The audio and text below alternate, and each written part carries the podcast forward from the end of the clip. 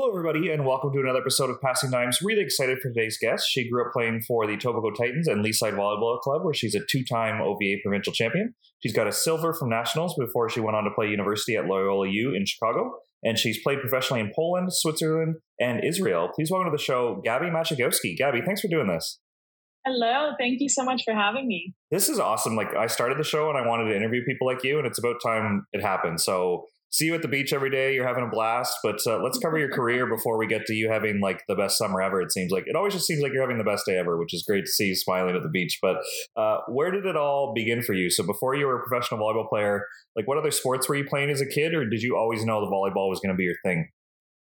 Um, no, I was in martial arts for a really long time. Um, I did taekwondo for like a number of years. I actually have a second degree black belt. And so I started with that. Um, I was pretty, I don't, like, I don't want to brag, but I was pretty good at that. And um, they, I mean, I, I started really young, but um, I was pretty promising in that. But I, I didn't like how individual it was. I really wanted to be part of a team. And then I started playing volleyball. Um, I started at school actually in like the sixth grade, and I also had a uh, neighbor two years older than me, and she started playing for the Etobicoke Titans. Um, and then she would take me to the park, and we would just like she would teach me how to pepper, and then that's just how I fell in love with the game.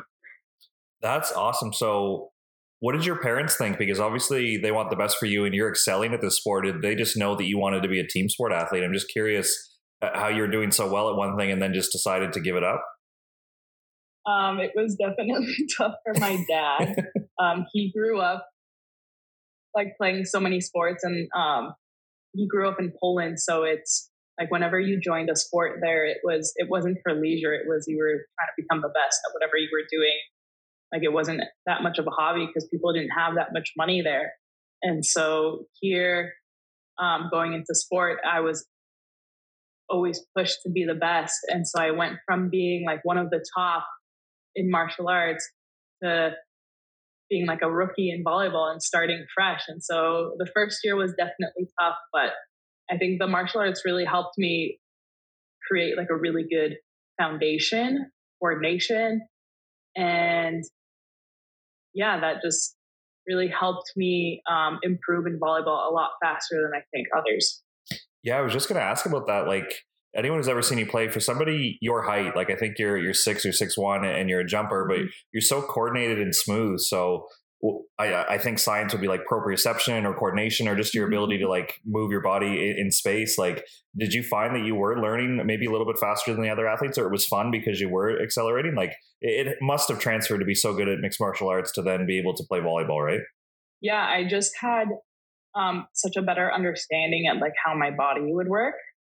And it also helped with, um, you learn so much discipline in martial arts that like I was always really focused in practice and like always wanted to get better. So I think that also put me above others because I started when I was 12.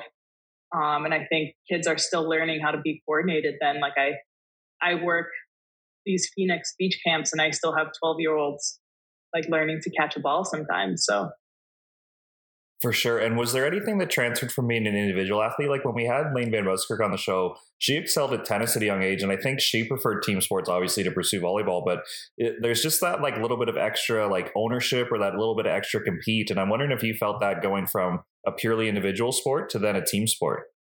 Yeah, I totally like agree with that. And it's almost like you find more uh what's the word um not like self initiative but um self motivation which um i think you if you're only playing team sports is like a little harder because you're always relying on other people but i was really comfortable switching between relying solely on myself or like relying on my teammates Nice. So as you went through your club career and your high school career, I think it's it's almost normalized at this point where around 16U, 17U, 18U, people start looking for a competitive experience or they change clubs or honestly less people stop playing our sport around 16U, I think is the peak age group mm-hmm. here in Ontario.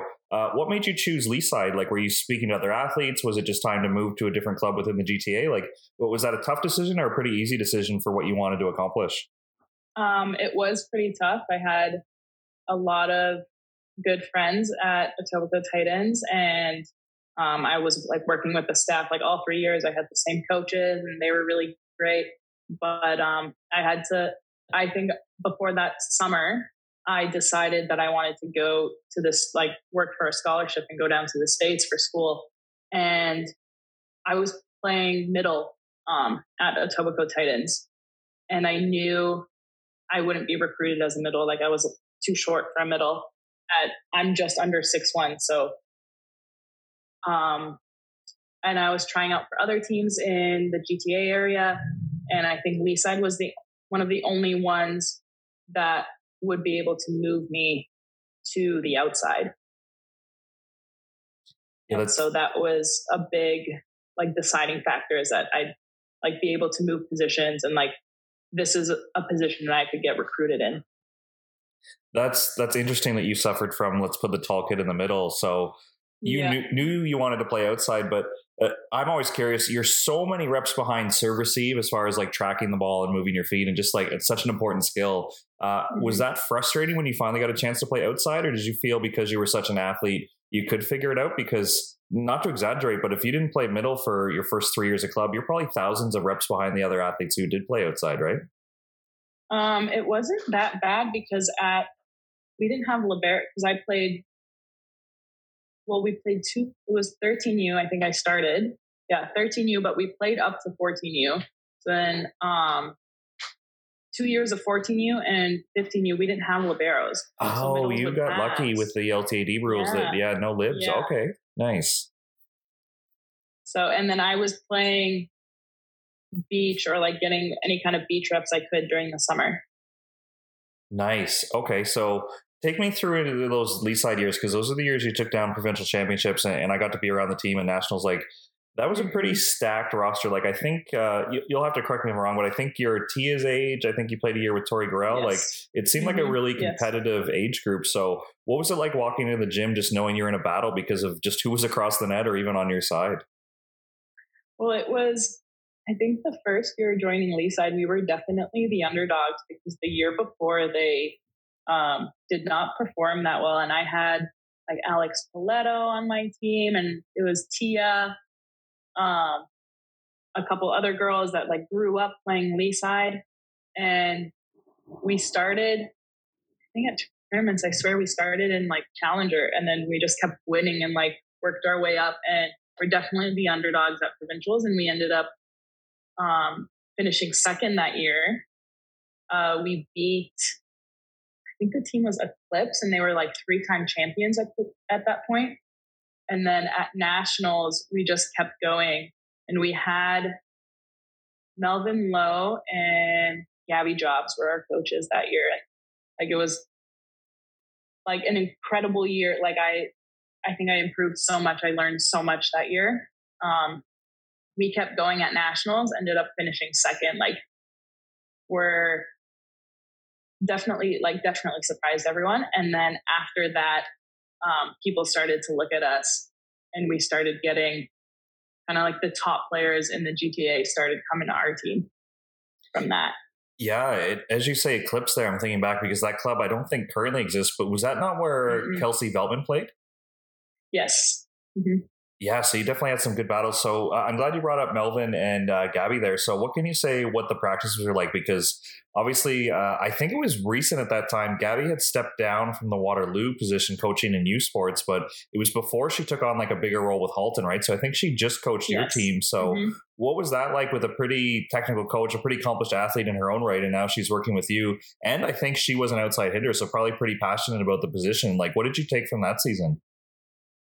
Um, it was just it was, there was so much like discipline. I loved it. It was i think it also catered to me because of my history with martial arts but like she had the the team like so disciplined and like our drills were so technical and everything was like by the rules and like i i loved it. Um and it showed because we just kept getting better and better every year. And i always like I see her down at the beach sometime and I always like go over to talk to her. She is by far like one of my best coaches out of my like entire career. I've learned so much from her. Nice. And then to go to your 18 year, I think that's when Tori uh, Defensa may have folded or she left. So then she comes over. Yes. And I think you had the mm-hmm. Adler sisters, like a bunch of athletes who were like yes. Mm-hmm. c- committed to playing post secondary. So did you know that you were going to play in the NCAA going into that year, or did that kind of confirm it with not only who was on your team, but who else you were playing against, like on the OVA or the VC circuit that year? That like your age group was pretty special, but you were definitely in the top tier as well. Yeah. So um, I knew going into that um, season that I was going to the state, So I had verbally committed at the end of grade 11 to University of Buffalo. Um, and then going into, yeah, going into that 18U year, um, I think around October or November, that's when like all of us signed. So there were quite a few of us that went down to the States. Yeah. And yeah.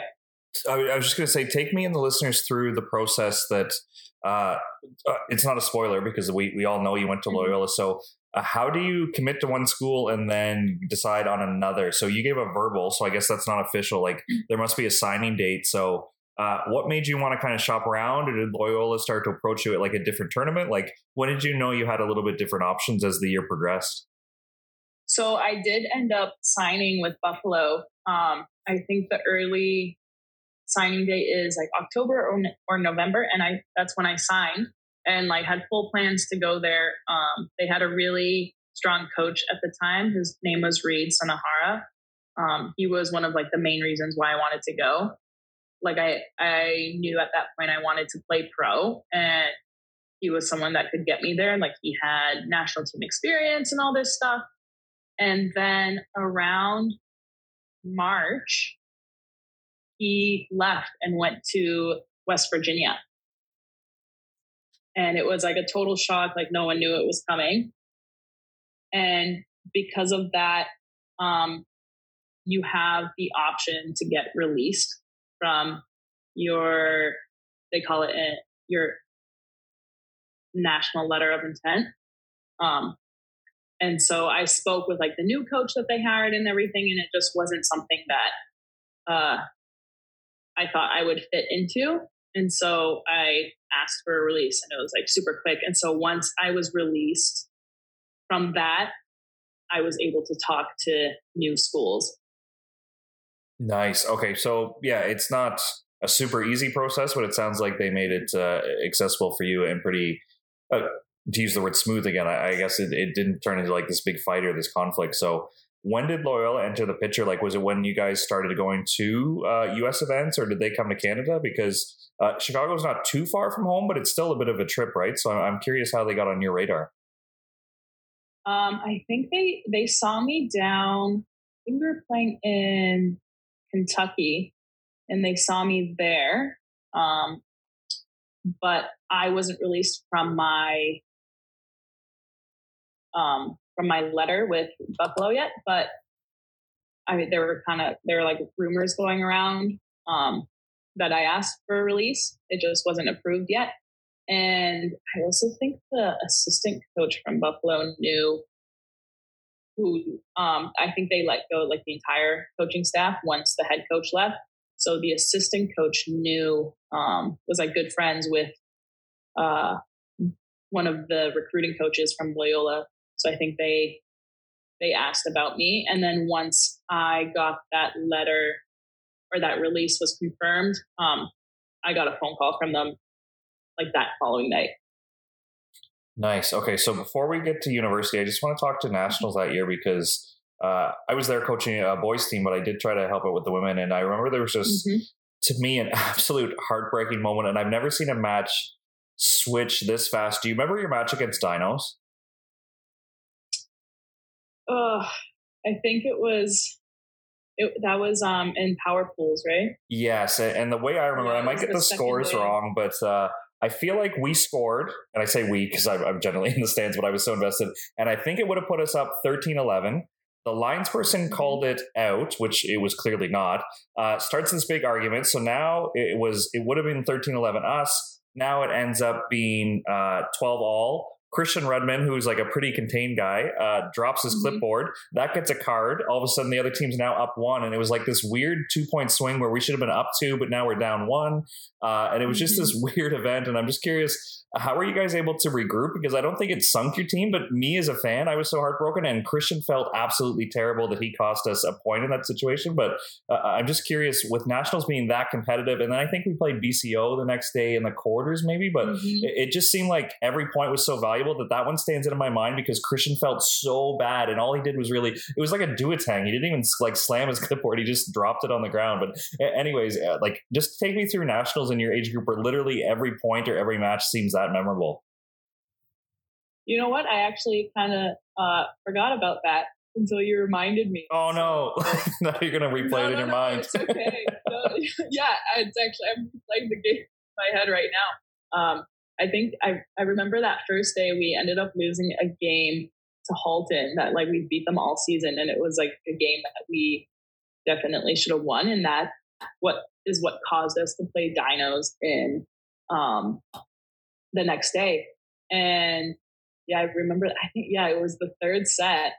Uh, but I remember that ball. I think they served it out and it was like a good foot or two out, like very clear. And yeah, the lines person called it in. Um, and I, yeah, I vividly remember Christian, I think it was Christian and John were both on the bench. And like, Christian like threw something on the ground and they both stood up. Like everyone was yelling, like parents were yelling, and yeah, then yeah, we got a card for that. Um, yeah, that you know, I don't. I think it was it was a disappointing loss, but we weren't in those tournaments. You have to be able to. I think it teaches you to bounce back pretty quick because I mean, you have three to four games a day, um, every single day, and we had another game probably an hour or so after that. We had to bounce back pretty quick. I think we ended up going to three in that next game too, which with a team that we've easily beat in, two sets before. Yeah, and I think that's why this moment stands out in my mind so well, is because you're right. The parents were upset, the coaches were upset, but I never felt as the athletes, you guys were too rattled. That's why I was so impressed that you guys were able to bounce back. But uh, I think it just comments on how competitive it was because when you, we played BCO the next day, I believe I can't place their names, but I feel like their outside hitter and their setter both went on to play for our national team. Uh, but anyways, it's just such a strong age group that I, I was just so impressed how you guys were able to mm-hmm. handle yourselves. Yeah, I think the top three favorites were us Dinos and BCO, and then um, we were we were unlucky that we had to play Dinos and Powerpool, and then we had to play um, BCO in the quarters. And um, I think we I think we went to three with them as well. And, um, un- like we were hoping that that would have been like our semi or our final, but, um, couldn't pull out the win that day. But yeah, those are some memories. As I rattle you, as I bring it back up, but yeah, that's just how vivid it is. It's still in my mind. I can't remember the score, but I remember the situation so specifically. But uh, to jump ahead, so you end up at Loyola. And mm-hmm. man, Chicago just seems like such a volleyball hotbed right now, especially on the men's side. So I'm curious, what was it like playing in the NCAA? Because now the level of competition, I'm sure, gets accelerated a little bit. You're probably getting fans because they do love volleyball in that area. So, what were some of your first impressions of being an NCAA athlete? God, I was my first year at school. I was so lost. I had no idea what was going on. like it was such a jump. Um, from high school, even just having to um, balance school and volleyball at the same time. And like the school is so much more intense than what it is in high school. And the volleyball in the NCAA is just so much faster. And I think a lot of um, like players in the OVA that end up going to play in Ontario universities, they they still end up playing against like the same people they grew up with. And so it was like whole new people that I had no idea how they played, like different styles of games. there were a lot of hang and bang teams, a lot of um, teams that just relied on speed. And like I've never done film before on a team. And at Loyola, like the first game, it was in preseason, they started teaching us about film. And we would have these um, preseason quizzes every day on like the teams in our conference. I had no idea what was going on. Like I didn't even know how rotations worked. like I was so used to being put on the on the court and them just saying, "Okay, I'll just go hit some balls like score." and did you have expectations to start? Because obviously you're in the lineup as a first year, which is pretty special. But was that part of the deal of you going to Loyola, or did you feel like you had to earn that through a pretty strong uh, preseason? No, I had no idea that's what would happen. So a funny story is our um, so I got recruited there as an outside, and then I got moved to opposite right away. And it was really strange that through all of preseason at practices, I would play on the outside. Um, and then the first game we played, he put me as opposite. And I was so nervous our first game, and it was a home tournament. Um, I think no, we didn't play Northwestern then. It was Northwestern was in that tournament, but the first game, the coach meets with us like outside of the gym right before we have to go in with like the starting lineup, and he goes, "All right, like we're playing a six-two with Gabby," and all I remember thinking is like, I haven't been practicing my sets. Like I thought he wanted me to be the second setter. so um, that was definitely nerve wracking and not my best season by far. Um,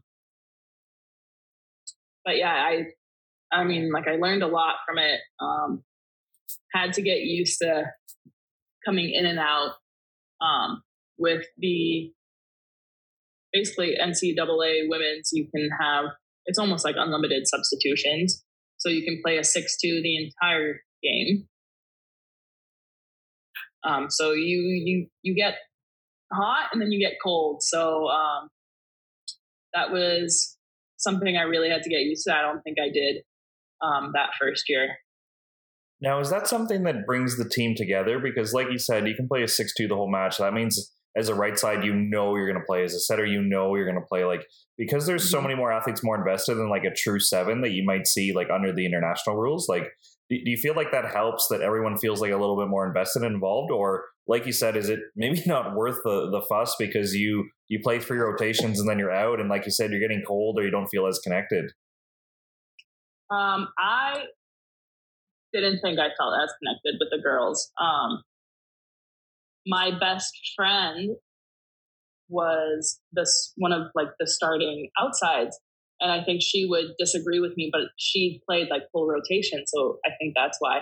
Um, coming in and out, the second opposite was a senior, like definitely did not like me. um, and I think a big reason was because like, we would switch uh, switch positions on the court all the time. Um, but yeah, I never felt like a good relationship with the girls. I think because of that, and I think that did affect the team chemistry. Interesting. Yeah, I, I imagine there are some unintentional consequences of doing it where in my mind i'm thinking oh like maybe like 10 people feel like they're going to play and contribute where like you're right it, it switches so fast but it, it's interesting hearing you be a right side which makes sense in your bio here that because you contributed so well getting so many blocks. So uh, i'm curious was that a skill you were comfortable with from playing a lot of beach and playing club or is that maybe something you improved at maybe the most uh, going to the ncaa i think i was better than uh, the average girl coming into the NCAA mainly because of um, my history with beach. Um, I played like Team Ontario for a couple years and was a blocker all of those years. So that definitely helped with my like being able to press and like my timing. Um, and then as my years at Loyola went on, we had specific blocking coaches um, and that like helped a lot. And I think uh, other than our middles, I think most years I was like one of the top blockers there. Now, I'm curious when you say blocking coach, because as a beach coach, I always get frustrated with some indoor people that, you know, they play such a strong system that they're not encouraged to like reach or press or really get eyes on the hitter. Mm-hmm. Like it's almost like you take a zone more. Where uh, I'm curious at Loyola, were you maybe given a little bit more freedom that if you knew you could drop a hand and get somebody, or what were some things that you were doing in these blocking sessions that really helped you improve?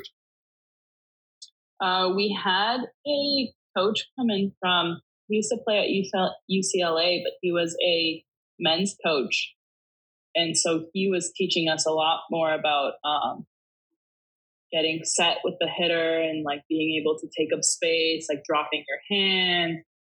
Um, so that that definitely helped a lot. And the other thing that stood out as, as I go through the history of you with uh, Loyola U is the amount of digs you got later in your career. Is that a credit? Did you end up playing uh, outside hitter in your last few years, or did they leave you in the back row for you to be getting like 13, 14, 15 digs a match. I imagine you weren't just like a, a three rotation player anymore. Yeah, I ended up playing like full uh full six rotations.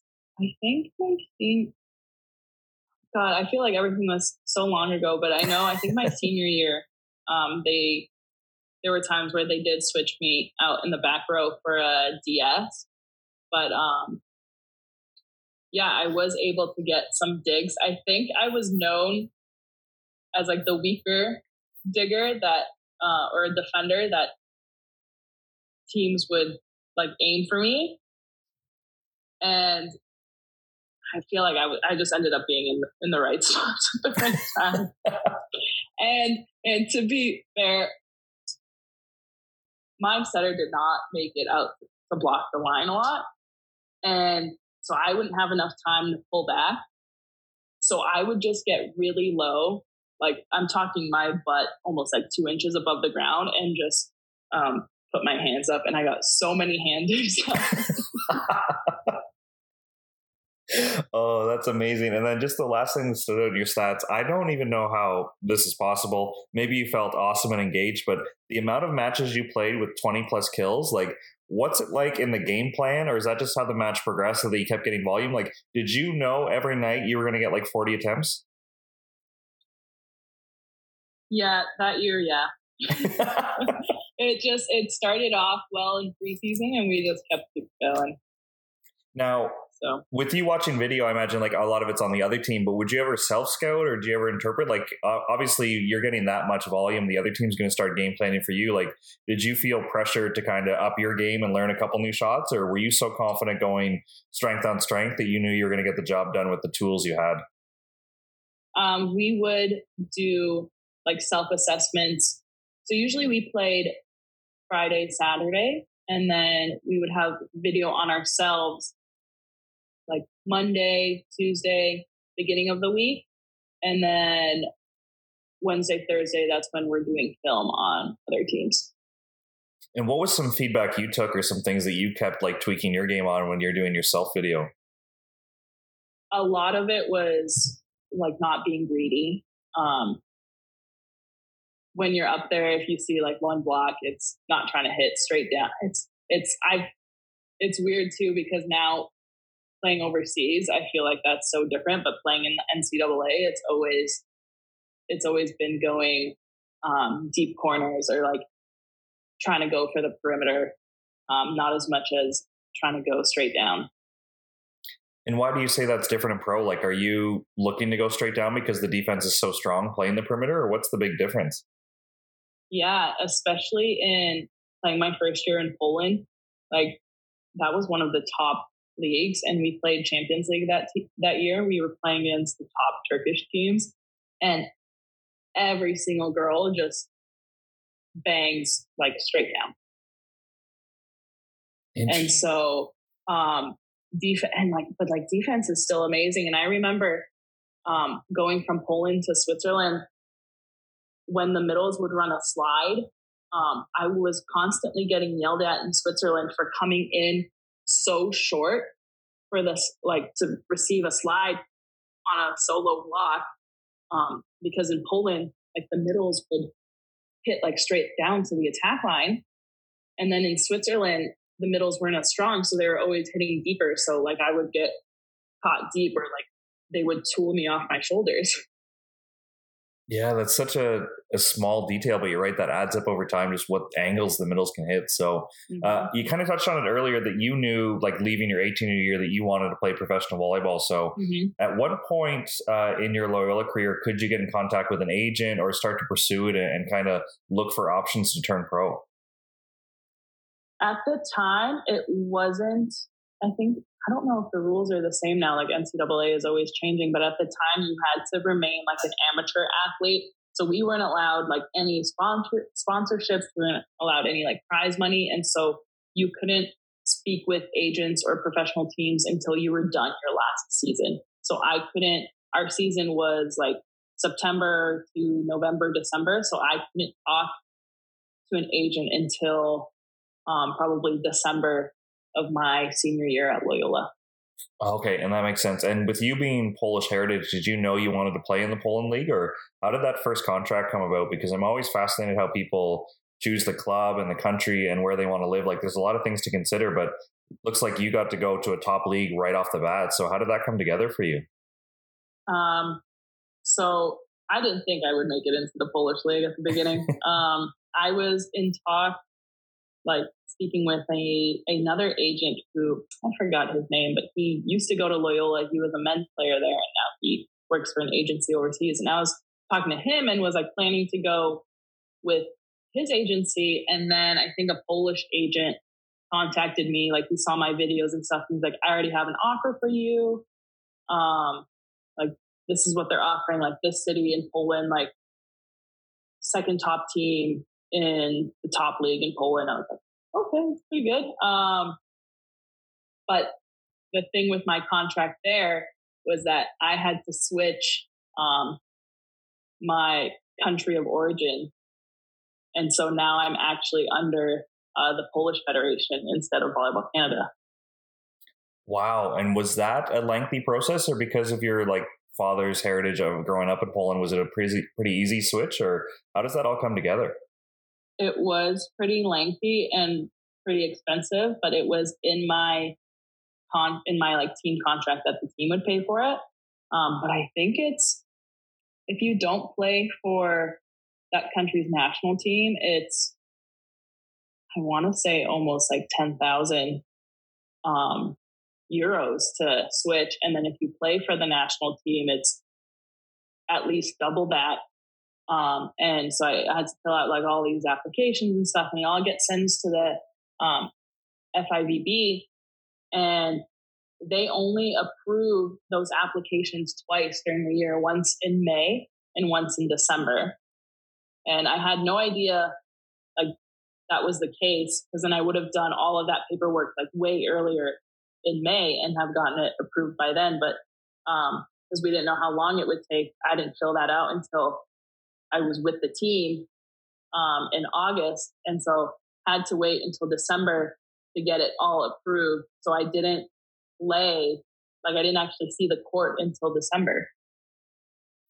That's that's fascinating. And is the the intent of what the club was trying to do was save a foreigner spot because you did have Polish heritage, you could get it. Like, what was the the big pressing issue to have you be representing Poland instead of Canada? Yeah, it was um, because in Poland you're only allowed three foreigners on the court. You can have more on the team, but only three on the court at the time. And I think there was, I mean, there was hope that I would later on like join the national team. And so if you're part of that club and you're a national team player, it's like it's really good news for the club. And so um, I think that's what they were hoping for at the time. Interesting. Now, I'm curious as you've gone on and played professional in other countries, does that consider you an EU athlete and that's also easier to get contracts? Or like, has there been any like further benefit for this in your career? Yeah. So, um, the only, I, I think this is pretty funny. Um, the only benefit is that because I have my EU passport, like I don't need visas when I play in EU.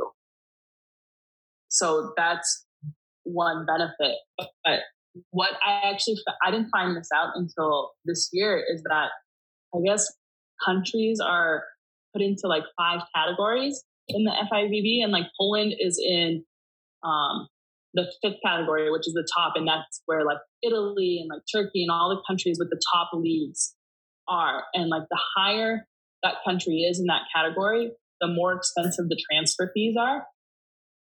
And so when then you're looking at a a team in like category four, if they're trying to bring a player that is of like that is under the Polish Federation, they have to pay a lot more money to bring them into that league. So that's that's super interesting about the the Polish uh, citizenship there. That might answer mm-hmm. the question for for me and the listeners here that why you're not uh, playing for our national team here in Canada. Mm-hmm. So uh, have you pursued playing for their national team, or is there any chance we'll ever see you wear the maple leaf? Like obviously you've transferred once, with it's probably a one and done thing with the FIV now. As I, I think about it yeah. here, but um, yeah, it's it's um, one chance and done, done basically. so have you had a tryout with Poland or any like talks with their coach or staff? Uh, no, their their system is a lot different than I think what I've heard through Volleyball Canada. It's like theirs is invite only. Um, they actually, if you get invited to the national team there, and if you're under 26 and you say no, then they won't approve your transfer fees to go play for any club.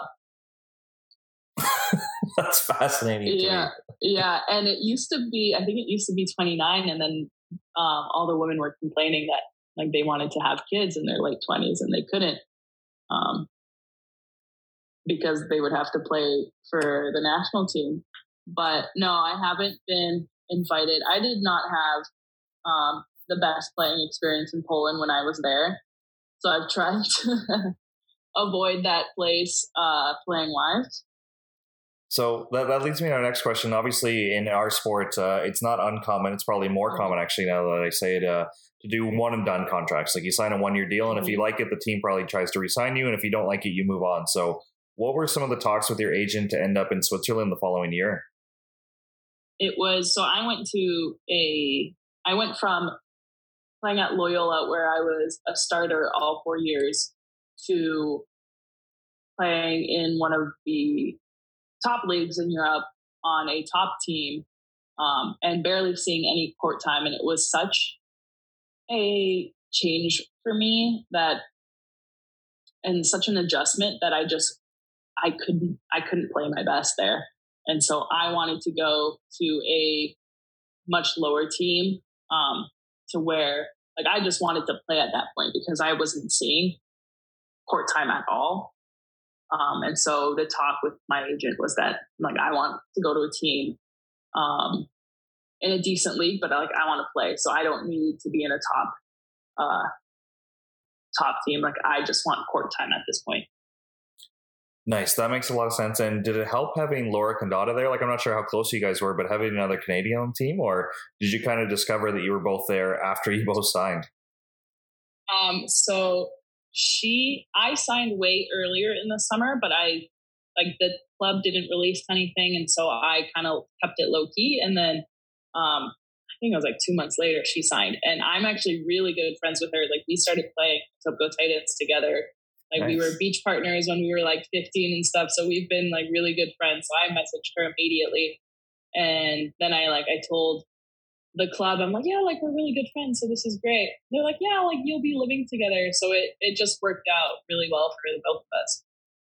That's so funny to hear. What a small world where yeah, you guys are playing mm-hmm. OVA Beach as 15 year olds and then you're playing professionally. So what can you tell me about the Swiss League? Because yes, like I, don't think we're we're sugarcoating it. It is a little bit less level mm-hmm. than the Polish league. But did you just have more fun playing volleyball that year because you felt like you were contributing?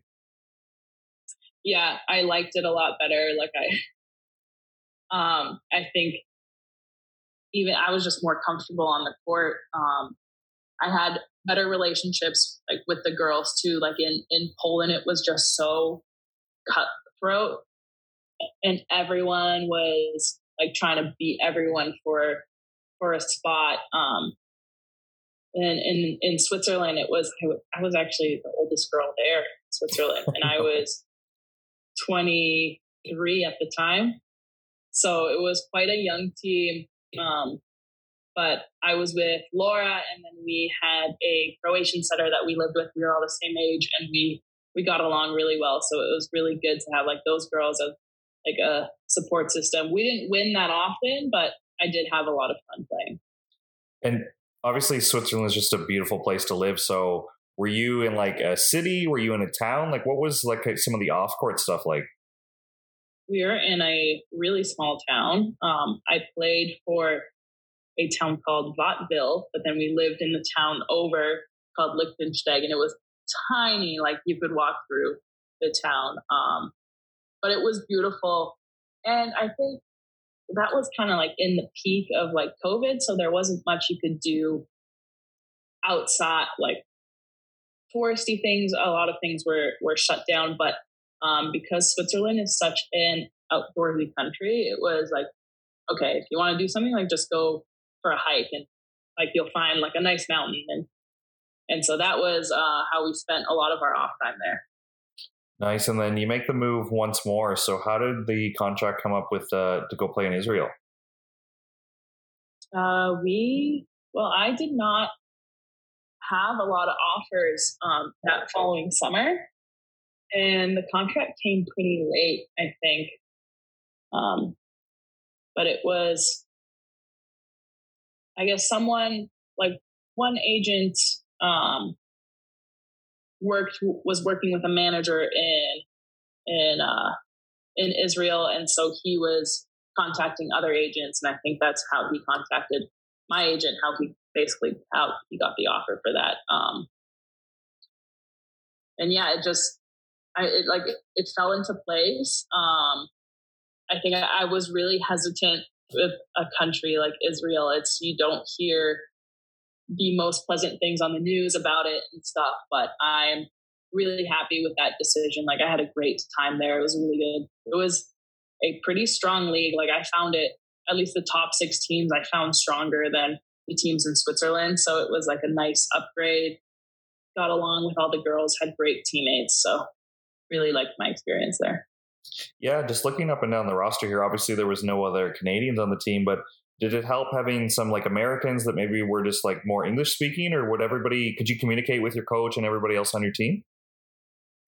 Yeah, so everyone, almost everyone spoke um, really good English. Yeah, there was a American, but the thing in Israel is that if you're um, if you're Jewish and you do your birthright trip, um, you can play in Israel like as a local because um, I think they're only allowed four foreigners.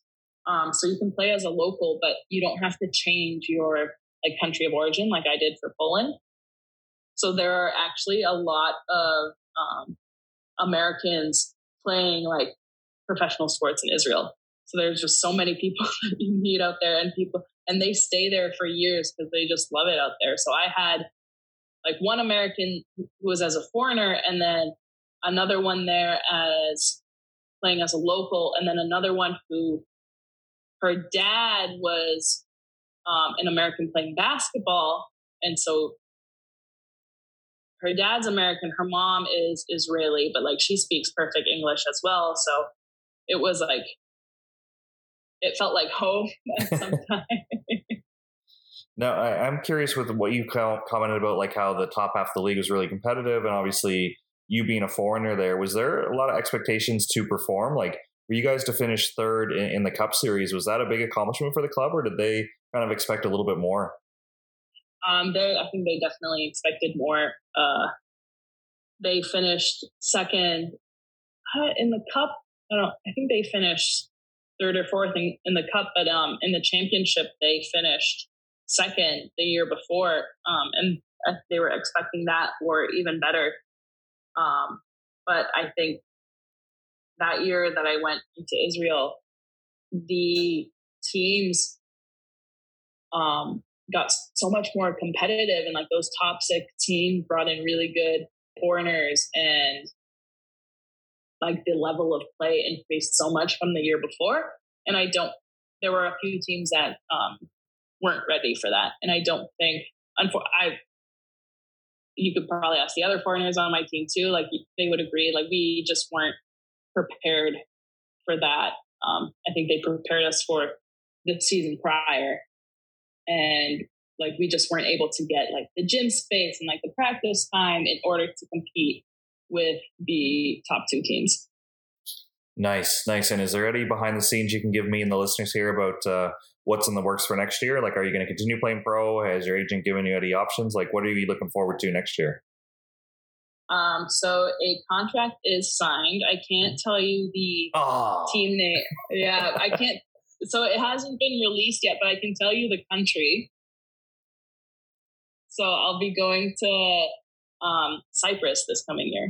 Oh, congratulations! So mm-hmm. obviously a, a, pretty warm weather country, good good league. Like I think Laura Condotta yeah. just played there, so maybe she gave you some intel yeah. of what to expect. Yeah, she told me, uh, um, uh, and like I was told that the league is looking stronger than it did in Israel, so I'm looking forward to that, and it's it's a good team there, so I'm I'm really happy with it. Nice. Well, congratulations on that, and thanks for the behind the scenes. Thank we'll look you. for the official post. I was hoping to break some news here, but that's okay. We'll just uh, be happy for you that you're going to continue going here. So, uh, just the last question I had for you was: uh, mm-hmm.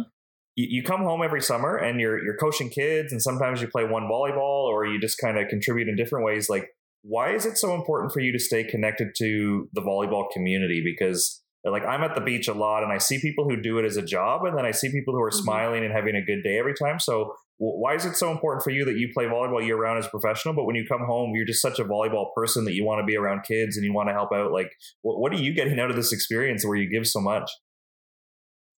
Uh, I just love it. Um, it's, you know, I play overseas and then I come back and I kind of take like, I come back around April or May. I'll take that month off and after that, I just get that itch and I want to, I want to be back in it. Um, but I love how carefree and there's no pressure in the summer with it. It's like a really nice break for me. Um, especially like playing as a foreigner. There's constant pressure on you all year round to perform.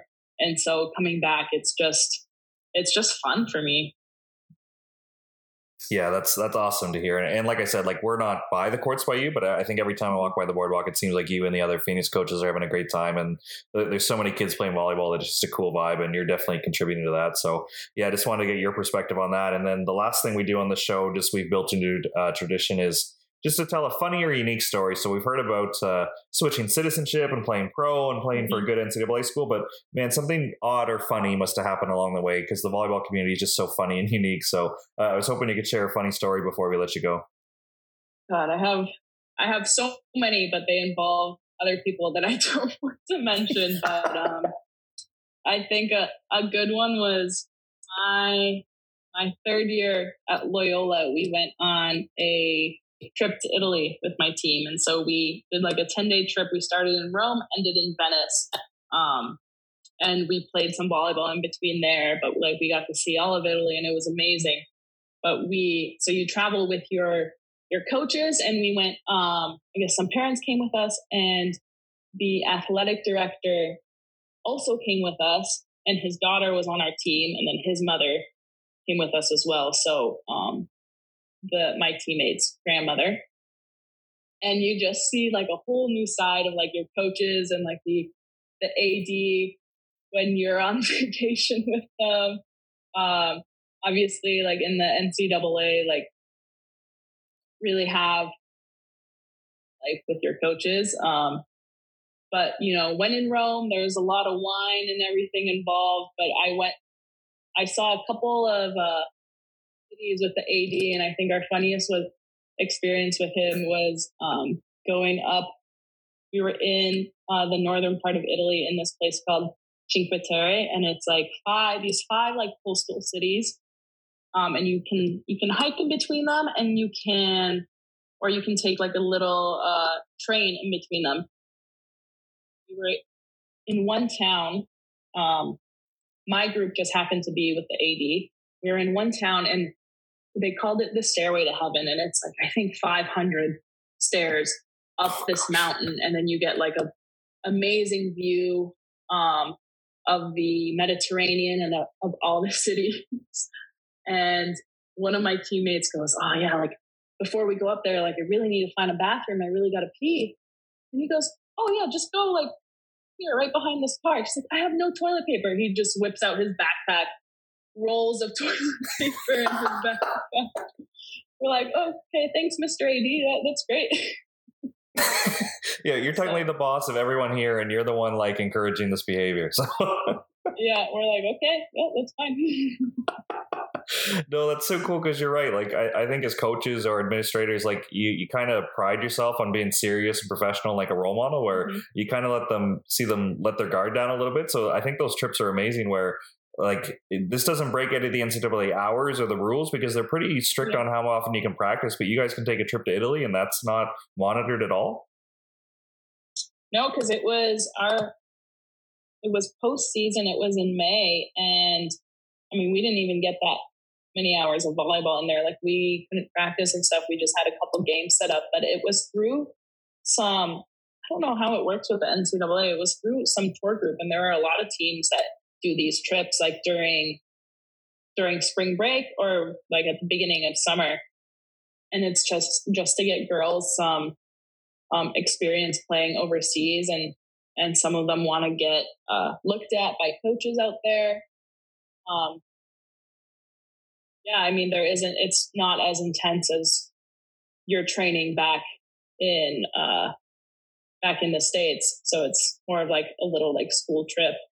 So I, it's not as monitored as practices are usually. Awesome. Well, what a great experience. And yeah, thanks for sharing all that you did tonight. And yeah, we're, we're breaking a little bit of news. We'll announce the club later, but uh, best of luck with you going to Cyprus. That's really exciting and just so happy with you. And, and thanks for sharing all that you did. Great. Thank you so much for having me. And you know what? I still remember 18U Nationals. I wanted you to have a beer with me because we were in Calgary. So technically, I was legal there.